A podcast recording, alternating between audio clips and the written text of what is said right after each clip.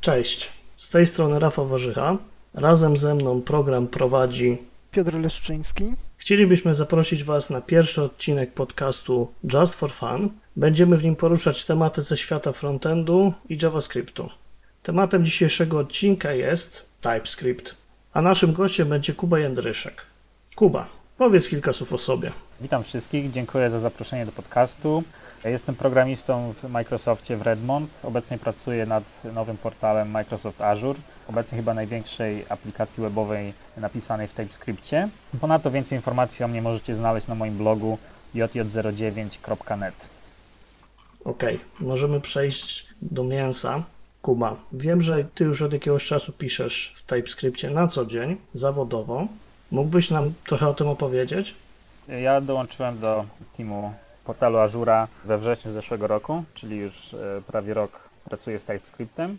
Generalnie ciężko mi jest sobie wyobrazić, jak moglibyśmy robić ten projekt w samym JavaScriptie, bez typów, bez silnego typowania, bo naprawdę bardzo, bardzo to pomaga, zwłaszcza z perspektywy mojego teamu, kiedy my tworzymy framework portalu i na tym frameworku tak jakby inne teamy budują rozszerzenia i oni używają tego API, które, które my robimy i wtedy mając silne typowanie, oni mogą po prostu napisać zmienna kropka i wiedzą, co mogą zrobić. Ponadto jest dużo osób w teamie.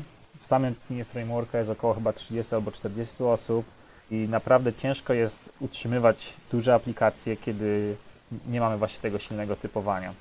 Mhm. Oprócz silnego typowania wspomniałeś o możliwościach, jakie dają edytory. Czego korzystacie do pisania aplikacji? W moim teamie chyba jest tak pół na pół, że połowa ludzi korzysta z Visual Studio, druga połowa używa Sublime Text, ale teraz od niedawna jak Visual Studio Code wszedł, to niektórzy zaczynają tak jakby trochę przestawiać się na ten Visual Studio Code. Także głównie Visual Studio i Sublime. To naprawdę ciekawe. Ta moda na Visual Studio Code też przyszła tu do nas, jest obecna w różnych firmach. A jakie są Twoje prywatne doświadczenia? Próbowałem chyba Visual Studio Code przez chwilę. Działa ok. Duży plus jest taki, że ma się od razu zainstalowane pluginy, które się potrzebuje do i JavaScriptowego developmentu i C-Sharpowego, także nie trzeba się bawić w instalację, bo w Sublime trzeba to instalować. Wyszukiwanie jest trochę szybsze w Sublime, myślę. No i fajna jest też integracja z Gitem, a, aczkolwiek mhm. ja jestem przyzwyczajony do, do Gita w konsoli i czasami też używam Source Tree do tego, także no na razie jestem jeszcze w Sublime, jeszcze, jeszcze że tak powiem się nie, nie przerzuciłem. Teraz jest trochę hype, zaczyna się taki delikatny hype na TypeScript. To widać w ogóle w community JavaScriptowym, frontendowym. Angular 2.0 to słynna wiadomość gruchnęło, będzie w TypeScriptie i to według mnie jest całkiem rozsądne, żeby nie wymyślać koła na nowo, skorzystać z czegoś, co już jest fajne i co wystarczy trochę rozbudować i będzie naprawdę super. Inne frameworki frontendowe też powoli się migrują w tamtą stronę, niektóre mają by default wbudowaną obsługę TypeScriptu. Jak to jest z Twojej perspektywy? Około jeszcze, no powiedzmy 5 lat temu, może nawet, nawet i mniej, można było używać JavaScriptu w projekcie, nawet nie ucząc się tego JavaScriptu, bo większość rzeczy działa się po stronie serwera. Były zazwyczaj zwracane tak widoki już gotowe, single page applications dopiero tak jakby wchodziło na rynek, ale teraz, kiedy już te single page applications jest coraz bardziej popularne i aplikacje zaczynają być coraz większe, coraz mhm. więcej jest tego JavaScriptu w aplikacjach, często jest tak, że jest o wiele więcej e, kodu JavaScriptowego niż serwerowego, no to wtedy zaczyna się robić problem z utrzymaniem tego kodu, zwłaszcza, że w JavaScriptie tak, jeżeli na przykład wywołamy tak jakąś property obiektu, a ta property nie istnieje, no to my dopiero się dowiemy o tym na etapie wykonania, nie na etapie developmentu. Tutaj TypeScript naprawdę bardzo pomaga. Niektórzy mogą mówić, że no tak, możemy mieć unit testy i tak dalej, ale TypeScript daje nam tak darmowe unit testy, kiedy my możemy tak poprzez kompilację sprawdzić, czy na pewno wywołujemy te wszystkie metody, które istnieją, bo w moim projekcie jest wszystko ok, kiedy samemu się pisze kod, zna się całą bazę kodu, ale gorzej jest, jak na przykład kolega coś tak zmieniał, ty pisałeś nowy kod, który jeszcze na przykład używa starego API, tak, no i wrzuciliście kod w prawie tym samym czasie, no i nie zauważyliście, tak, że coś tam się sypnęło, dopiero to się zauważy może nawet na produkcji. Przy TypeScriptie tego problemu nie będzie, bo będzie błąd kompilacji no i wiemy, że, że coś jest nie tak. I dlatego TypeScript też został stworzony, bo główny cel to był właśnie wspomóc tworzenie dużych aplikacji. Drugą bardzo fajną cechą TypeScripta jest to, że TypeScript to jest generalnie ECMAScript 2015 plus typy. Jeżeli na przykład wyrzucimy typy, no nie, nie chcę tego używać, to pisząc TypeScript możemy korzystać z nowej wersji e, JavaScriptu. To jest fajne. To bardzo mi się podoba właśnie ten pomysł, że zespół odpowiedzialny za TypeScript pomyślał w ten sposób. Weźmy ECMAScript ES6 teraz z 2015, dodajmy do niego kolejną warstwę abstrakcji, typy opcjonalne, tak? ja je tak rozumiem, że one są de facto opcjonalne. Jestem ciekaw właśnie, czy, czy można zrobić takie coś, że część aplikacji, która jest, nie wiem, bardziej związana z widokiem, w której nie potrzebujemy od razu sprawdzania typów pisać normalnie, tak jakbyśmy pisali w czystym vanilla JavaScriptie, a część aplikacji, gdzie mamy bardzo silny kod, taki, który musimy być w 100% pewni w momencie pisania, że on będzie spójny, żeby być bezpiecznymi podczas jego developmentu, to ten kod byśmy pisali w TypeScriptie. Czy to jest w ogóle rozsądne? Jak, jak ty to widzisz? To znaczy generalnie nie ma żadnego problemu z tym, żeby zmienić rozszerzenie wszystkich plików JS na TS, każdy JavaScriptowy kod jest jednocześnie TypeScriptowym kodem, bo TypeScript to jest superset JavaScriptu, także zmiana rozszerzenia i generalnie jesteśmy w TypeScriptie. I potem też może na przykład nowy kod tak, pisać w TypeScriptie, no i potem tam e, powiedzmy stopniowo ten, ten swój stary refaktorować, bo czasami jest tak, że nawet jak ty mówisz, o, że tam jest jakaś e, część aplikacji związana z obsługą widoku, to wbrew pozorom TypeScript też się przydaje, bo na przykład czasami jak gdzieś tam przez pięć warstw przekazujesz ten jQuery object i gdzieś tam w trzeciej warstwie na przykład zmieniasz go na element HTML-owy, który ma inne już właściwości, inne funkcje, to właśnie TypeScript pomoże Ci wykryć to, że który typ obiektu Ty, prze, ty przekazujesz, bo to, to może umknąć i, i właśnie przy widoku to często właśnie pomaga. Jak najbardziej zmiana do TypeScriptu może być. Jedyny minus to jest to, że jest tak ten krok e, kompilacji, tak, no, który jakby tam w zależności od e, wielkości aplikacji trochę trwa. E, kompilacja jednego pliku no, zajmuje tam powiedzmy tak sekundę, no to jest nawet nic, ale jeżeli chce się na przykład skompilować cały duży system, to, to może to być kilka, kilkanaście sekund. Ale wydaje mi się, że to nie jest w tej chwili duży narzut. Coraz więcej osób i tak kompiluje ten kod JavaScriptowy więc siłą rzeczy konwersja z TypeScriptu jest prawie tym samym, co konwersja z wyższej wersji. A przyznam prywatnie szczerze, że jak zacząłem czytać o najnowszej wersji TypeScriptu, zrobiłem kod z tutoriala, byłem zdziwiony, że po wyrzuceniu typów to był praktycznie czyste Max 6. Dla mnie wcześniej nie śledziłem aż tak bardzo na bieżąco, co jest w której wersji, kiedy dokładnie wejdzie i miła odmiana zaczęliśmy się zastanawiać, jak dorzucić taki kod do istniejącego projektu, jak zmigrować go trochę do, na TypeScript, jak możemy go wykorzystać. Może jakieś sugestie, od czego można zacząć w niedużym stosunkowo projekcie? Dużo mówisz o dużych aplikacjach, ale to chyba nie znaczy, że TypeScript z małymi aplikacjami nie przyniesie nam żadnych korzyści. Ja bym używał TypeScripta nawet w najmniejszym projekcie, tak? Tylko chciałem podkreślić, że tą prawdziwą wartość on wnosi zwłaszcza przy tych dużych aplikacjach. Kiedy przy małych, no można w miarę tak kontrolować, co się dzieje, jeszcze używając JavaScripta, to im aplikacja rośnie z każdym kolejnym plikiem, jest to o, wiele, wiele trudniejsze. I tutaj TypeScript przychodzi z pomocą, ale w małych aplikacjach też jak najbardziej. I tak jak mówię, no pierwszy krok to by był po prostu tak zmienić rozszerzenie JavaScriptowych plików na TypeScript, dodać na, no, narzędzia jak Gulp na przykład, który może robić kompilację w tle i po prostu kompilować w, w miejscu te TypeScriptowe, tak, pliki, które będą e, kompilowane do JavaScriptu, tak, czyli wtedy generalnie dla Twojej aplikacji, no prawie, że nic się nie zmieni, powiedziałbym, tak, bo Ty dodasz tylko ten TypeScript, ale Twój HTML będzie i tak używał tego JavaScriptu, także tak jak mówię, dla aplikacji nie ma zmiany, dla przeglądarki też Zwłaszcza to jest, to jest te, też ten kolejny plus, że teraz już nie musimy czekać, aż tak wszystkie przeglądarki zaimplementują tak ten nowy standard ECMAScript 2015, co pewnie się stanie za 5 lat od teraz, tak? Tylko możemy już z tego korzystać i to jest dodatkowo e, dobre, że jak wychodzi nowa wersja TypeScriptu, na przykład ostatnio wyszła wersja 1.5, my już zupgrade'owaliśmy nasz kompilator do 1.5 bo z perspektywy runtime to dla przeglądarki nie ma znaczenia, tak? Nic tam się nie zmieni, bo wynikowy kod to jest dalej JavaScript, ECMAScript 5, czy może nawet ECMAScript 3, jeżeli ktoś chce. Jak jest hardcorem, albo ma taką po prostu potrzebę, że musi utrzymywać jakieś biblioteki legacy, to jest, jest jak najbardziej rozsądne. Ja sobie zrobiłem troszeczkę research, przygotowując się do dzisiejszego odcinka i zbadałem, jak TypeScript się ma do swojej w cudzysłowie konkurencji. Znałem wcześniej CoffeeScript jak najbardziej, Mogłem go porównać jedynie oprócz CoffeeScriptu do MaScriptu 6, takiego czystego, który kiedyś, jak powiedziałeś Kuba, kiedyś do nas przyjdzie w przeglądarce, a póki co musimy się posiłkować polifilami i innymi podobnymi narzędziami. Takie proste narzędzia jak przeglądarka i dostęp do Analyticsa Google'owego daje informację, że w tym momencie ten hype, to zainteresowanie TypeScriptem jest naprawdę duże wśród ludzi, którzy z Microsoftem nie mieli wcześniej do czynienia w ogóle, są frontendowcami, wiedzą o nowym Angularze, wiedzą o takich frameworkach jak na przykład Mitril, który ma natywne wsparcie TypeScriptu po prostu, albo o takim betowym jeszcze frameworku jak Aurelia, którym dosyć stosunkowo łatwo jest przesiąść się na TypeScript. Tak jak z mojego doświadczenia w aplikacjach, które nawet nie są jakoś duże, tak duże jak aplikacje, które ty piszesz na co dzień, i tak warto pomyśleć przynajmniej o TypeScriptie, bo w niektórych miejscach jest naprawdę wiele rzeczy zdejmuje z ramion, nie trzeba się nimi przejmować, po prostu piszesz. To, że każdy plik TypeScriptowy jest plikiem de facto JavaScriptowym, pozwala nam na taką dużą elastyczność. Cieszę się, że akurat ta technologia pochodzi ze stajni Microsoftu. Naprawdę, naprawdę się cieszę z tego powodu.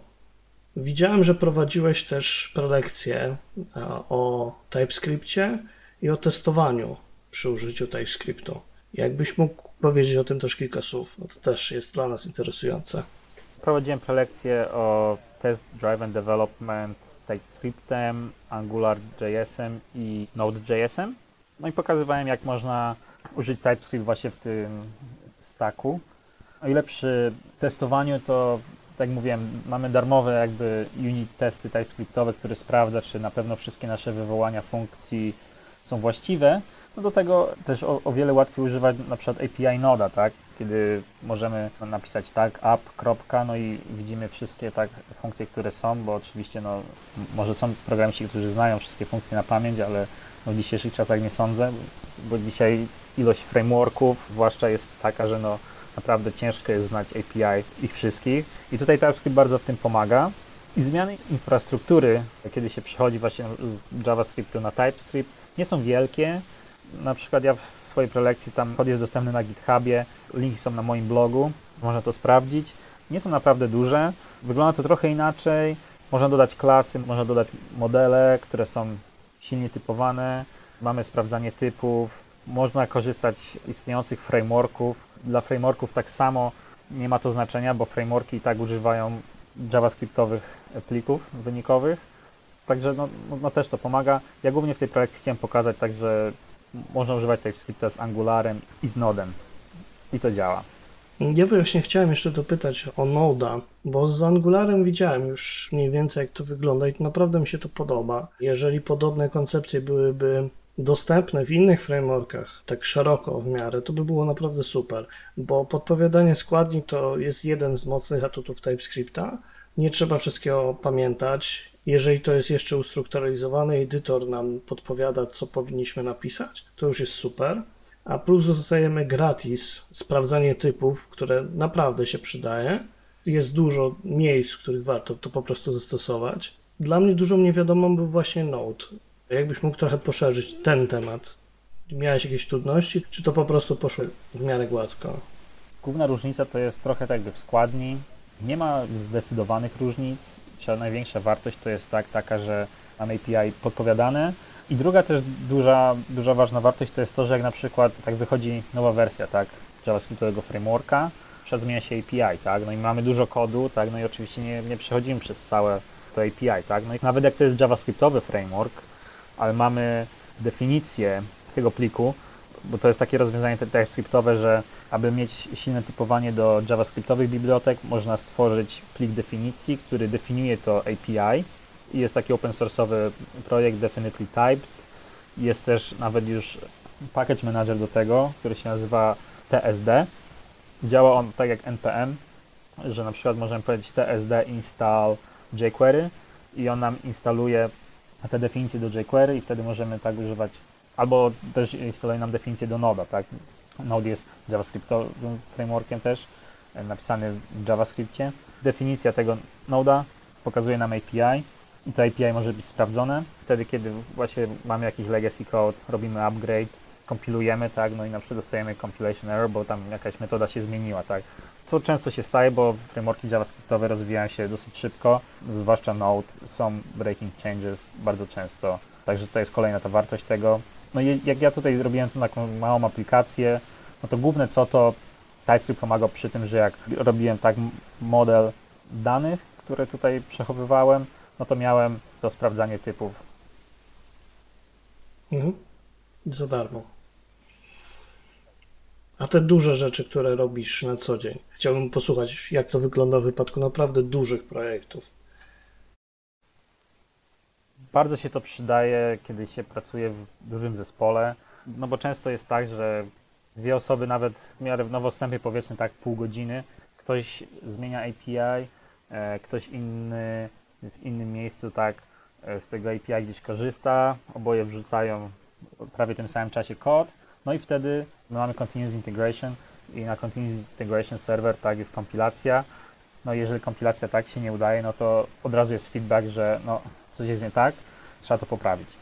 Gdybyśmy korzystali z JavaScriptu, no nie mielibyśmy tego i może przy, przy API, które są tam często wykorzystywane, przy takich zazwyczaj używanych sytuacjach, które są prawie zawsze wykonywane w runtime, no to może nie byłoby problemu, ale są też takie, które są no, rzadko wykonywane. Powiedzmy tam tak jeden na 100 użytkowników gdzieś tam e, spotyka się z takim scenariuszem tak, wykonania, no i wtedy on dostaje jakiś błąd, no i nie wiemy co jest i potem się okazuje tak, że trzy tygodnie temu tak, ktoś coś zmienił, a ktoś inny tak nie wiedział o tym, no i jest problem, tak, i on jest, no i on jest zazwyczaj bardzo ciężki do e, debugowania, no bardzo ciężki nawet tak, żeby dojść do tego, kto to zrobił, bo no my przez tydzień mamy chyba no, około tysiąca komitów, może trochę przesadziłem, ale no ale tak, takie są gdzieś liczby, tak, i po prostu wyszukiwać, przeszukiwać wszystkie zmiany to jest naprawdę, naprawdę dużo. Także tutaj TypeScript pomaga. Główna zaleta dla nas jest to, że my, tak, my tworzymy framework, tak, my tworzymy API dla naszych, nazywamy ich partnerów, tak, którzy tworzą rozszerzenia na portalu, czyli te, te rozszerzenia to jest na przykład e, wirtualne maszyny, tak, oni dodają obsługę wirtualnych maszyn na portal, inne rozszerzenie to jest na przykład websites, inne to jest na przykład App Insights, czyli e, statystyki, metryki na naszej aplikacji, tak, no i oni używają tego API, no i potem jak my na przykład chcemy je zmienić, no to tak mówimy im, uważajcie, to będzie zmiana, zobaczcie na to i wiedzcie, że tam tak po tej zmianie, kiedy będziecie kompilować kod, no to będziecie mieli błędy kompilacji, no i oni po prostu wtedy tak, tak powiem, nie mają wyjścia, jako muszą to zupdate'ować, bo jakby nie zupdate'owali, no to oni nie mogą skompilować. A jakbyśmy nie mieli tego spadochronu, tak, no to, że tak powiem, oni mogliby się prześliznąć, tak, wrzucić ten kod, który no, nie działa i wtedy kontrolować to wszystko. To jest no, no naprawdę tutaj ciężko, kiedy mamy wiele zespołów, bo tak jak mówiłem, mój team, który robi framework, to jest około 30-40 osób, ale oprócz tego jeszcze jest wiele osób, które buduje na tym frameworku i suma wszystkich deweloperów, taka no, moja estymacja to jest może nawet około 300-400 osób, tak.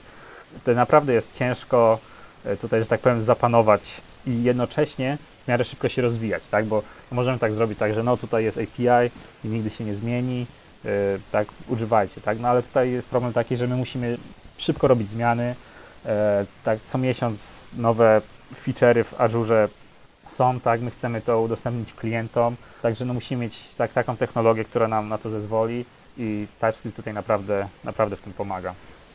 Od samego początku planowaliście, że to będzie TypeScript, ten projekt, którym pracujesz? Stary portal Azura był napisany w JavaScriptie. No i on oczywiście tak miał te, miał, miał właśnie te problemy z tym związane, że czasami właśnie były, były różnego rodzaju błędy. Ten nowy portal, on powstał jakoś chyba w 2013 roku i no i główna myśl tak, to była taka, żeby było łatwo go rozszerzać. I cała architektura tego nowego portalu polega na tym, że cała aplikacja nie jest deployowana jako całość, tak jak było w starym portalu, tak, no, że wszyscy tam kontrybuowali do jednego repozytorium, wszyscy tak, tak wrzucali kod, no i potem tam się uruchamiało testy e, tak przez, tak powiem, no tydzień był projekt w stagingu i tak chyba w miesięcznych sprintach gdzieś się wypuszczało update. Teraz jest tak, że framework jest w osobnym repozytorium i wszystkie zmiany frameworku są osobno i każdy extension jest także w osobnym repozytorium. One są deployowane osobno.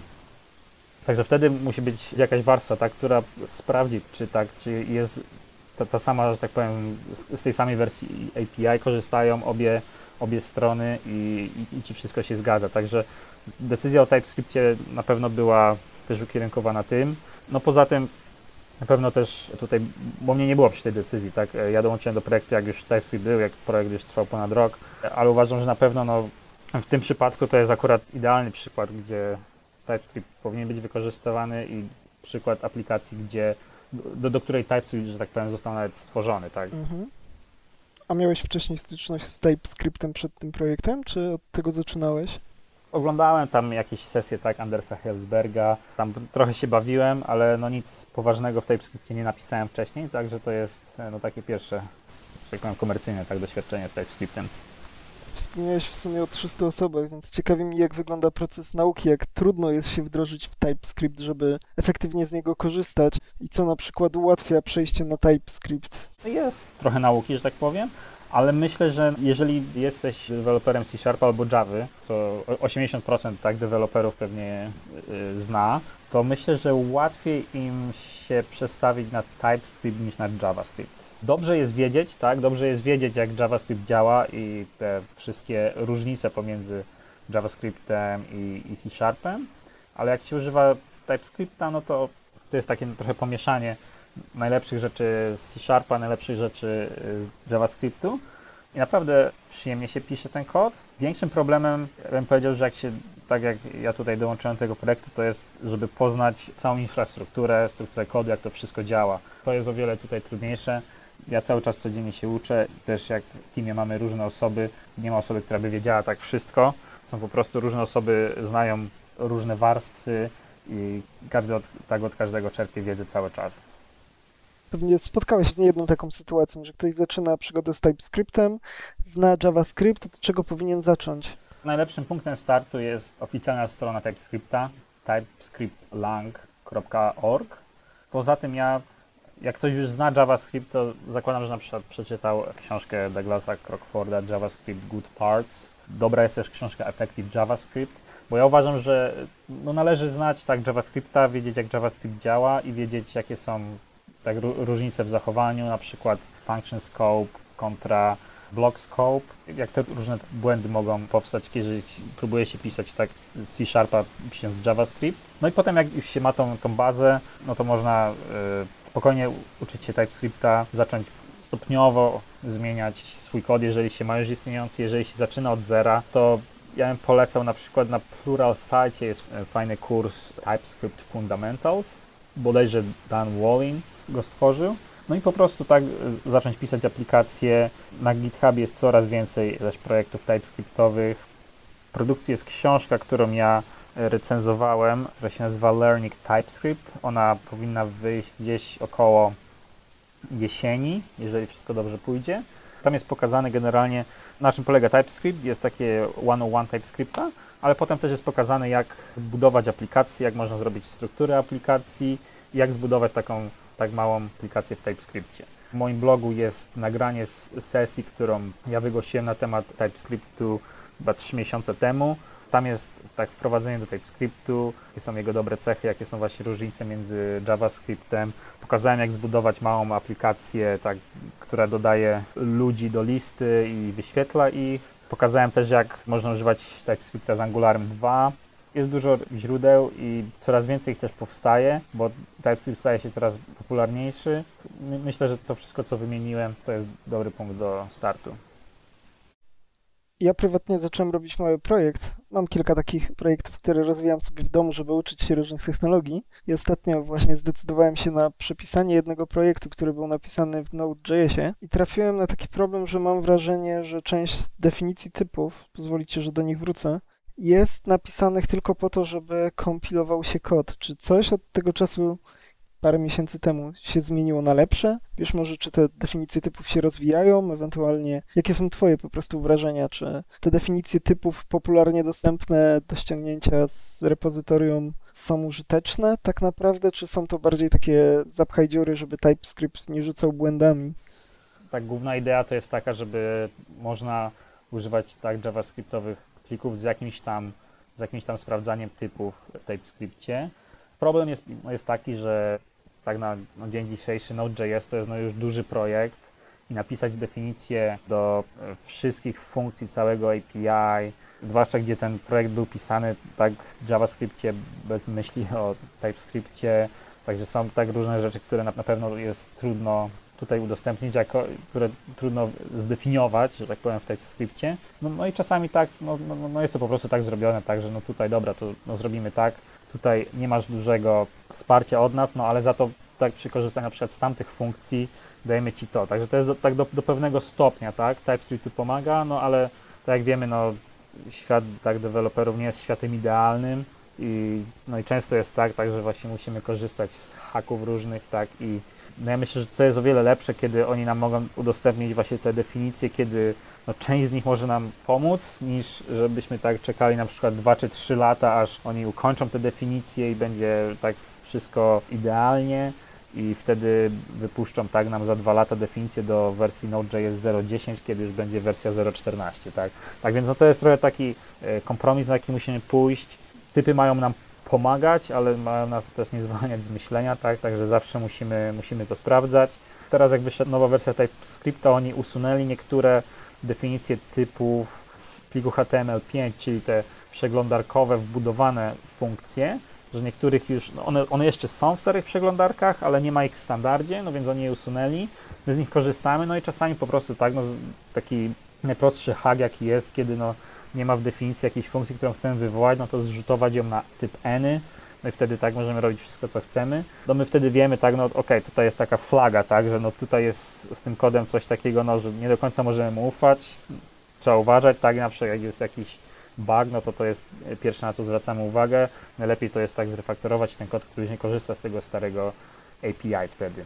No zgadzam się, że definicje plików no, mogą być różne, ale z mojego doświadczenia no one, no one generalnie pomagają. Jeszcze jedną malutką rzecz, debug, bo to jest chleb powszedni każdego dewelopera. Spotykamy się z tym na co dzień. Na Twoim tym mniejszym i większym projekcie, jak to wygląda z Twojej perspektywy? Jak fajnie, nie fajnie debuguje się TypeScript? To znaczy na chwilę obecną my nie debugujemy TypeScript, tylko debugujemy JavaScript. Obecnie jest jedna osoba, która pracuje na tym, żeby zrobić generowanie tych map, tak, które pozwolą rzutować tak JavaScript na TypeScript, bo no wiadomo w przeglądarce mamy, mamy JavaScript, tak, no i musimy mieć to tak, tłumaczenie na, na TypeScript. I jak, jak to będzie zrobione, tak to wtedy będziemy mogli debugować TypeScript i będzie to o, o wiele łatwiejsze, no ale tak mówię, no na razie my musimy debugować JavaScript, co no czasami takie no trochę jest, trochę jest utrudnieniem, bo tak na przykład linia numer 117 w kodzie JavaScriptowym jest linią numer 140 na przykład w kodzie TypeScriptowym i no, trzeba po prostu tak, tak sobie znaleźć, gdzie, która linia jest odpowiednikiem której, tak? No ale tak jak mówię, jest u nas e, osoba, która pracuje nad tym, żeby dodać te source maps, wtedy będziemy mogli debugować TypeScript i myślę, że to będzie o wiele łatwiejsze wtedy w znajdywaniu błędów. Ten JavaScript wynikowy już zminifikowany i zbandlowany, my w ogóle nie serwujemy jako JavaScriptowy plik, tylko my to doklejamy do DLL-ki, która jest generowana przez aplikację ASP.NET, co też jest trochę utrudnieniem, żeby zrobić te source mapy. Także, no tak jak mówię, no, projekt zaczął się tak już jakiś czas temu. Jeżeli byśmy zaczynali dzisiaj, pewnie od razu byśmy zaczęli tak z tym podejściem, żeby było to trochę inaczej, tak, tak więc trzeba tą zmianę zrobić. Nasz czas powoli, powoli dobiega końca. Kuba, gdzie możemy znaleźć więcej informacji o tym, co robisz, albo skontaktować się jakoś z Tobą? Zapraszam na bloga jj09.net. Tam można znaleźć wszystkie informacje o mnie. Tam jest też mój Twitter. Mój Twitter to jest Jakub Jędryszek. Ponadto jeszcze zapomniałem na początku wspomnieć, jestem współorganizatorem konferencji .NET.conf.pl. Trzecia edycja odbędzie się 31 października tego roku, tak więc e, również zapraszam. Jeżeli ktoś chce się skontaktować e-mailowo, no to e, mój Gmail to jest jakub. A gdzie ona się odbędzie? gmail.com 31 października w godzinach 15 do 22 czasu polskiego to będzie sobota. Ona jest onlineowa. Także zapraszamy wszystkich na konferencję. Także można wygodnie w swoim domu, w słuchaweczkach posłuchać o tym, co ciekawego się dzieje w świecie też dotnetowym. Kuba, dzięki wielkie za przyjęcie zaproszenia i super interesującą dyskusję. Dziękuję za zaproszenie. A wszystkich słuchaczy zapraszamy na kolejny odcinek podcastu Just for Fun już za dwa tygodnie. Do zobaczenia.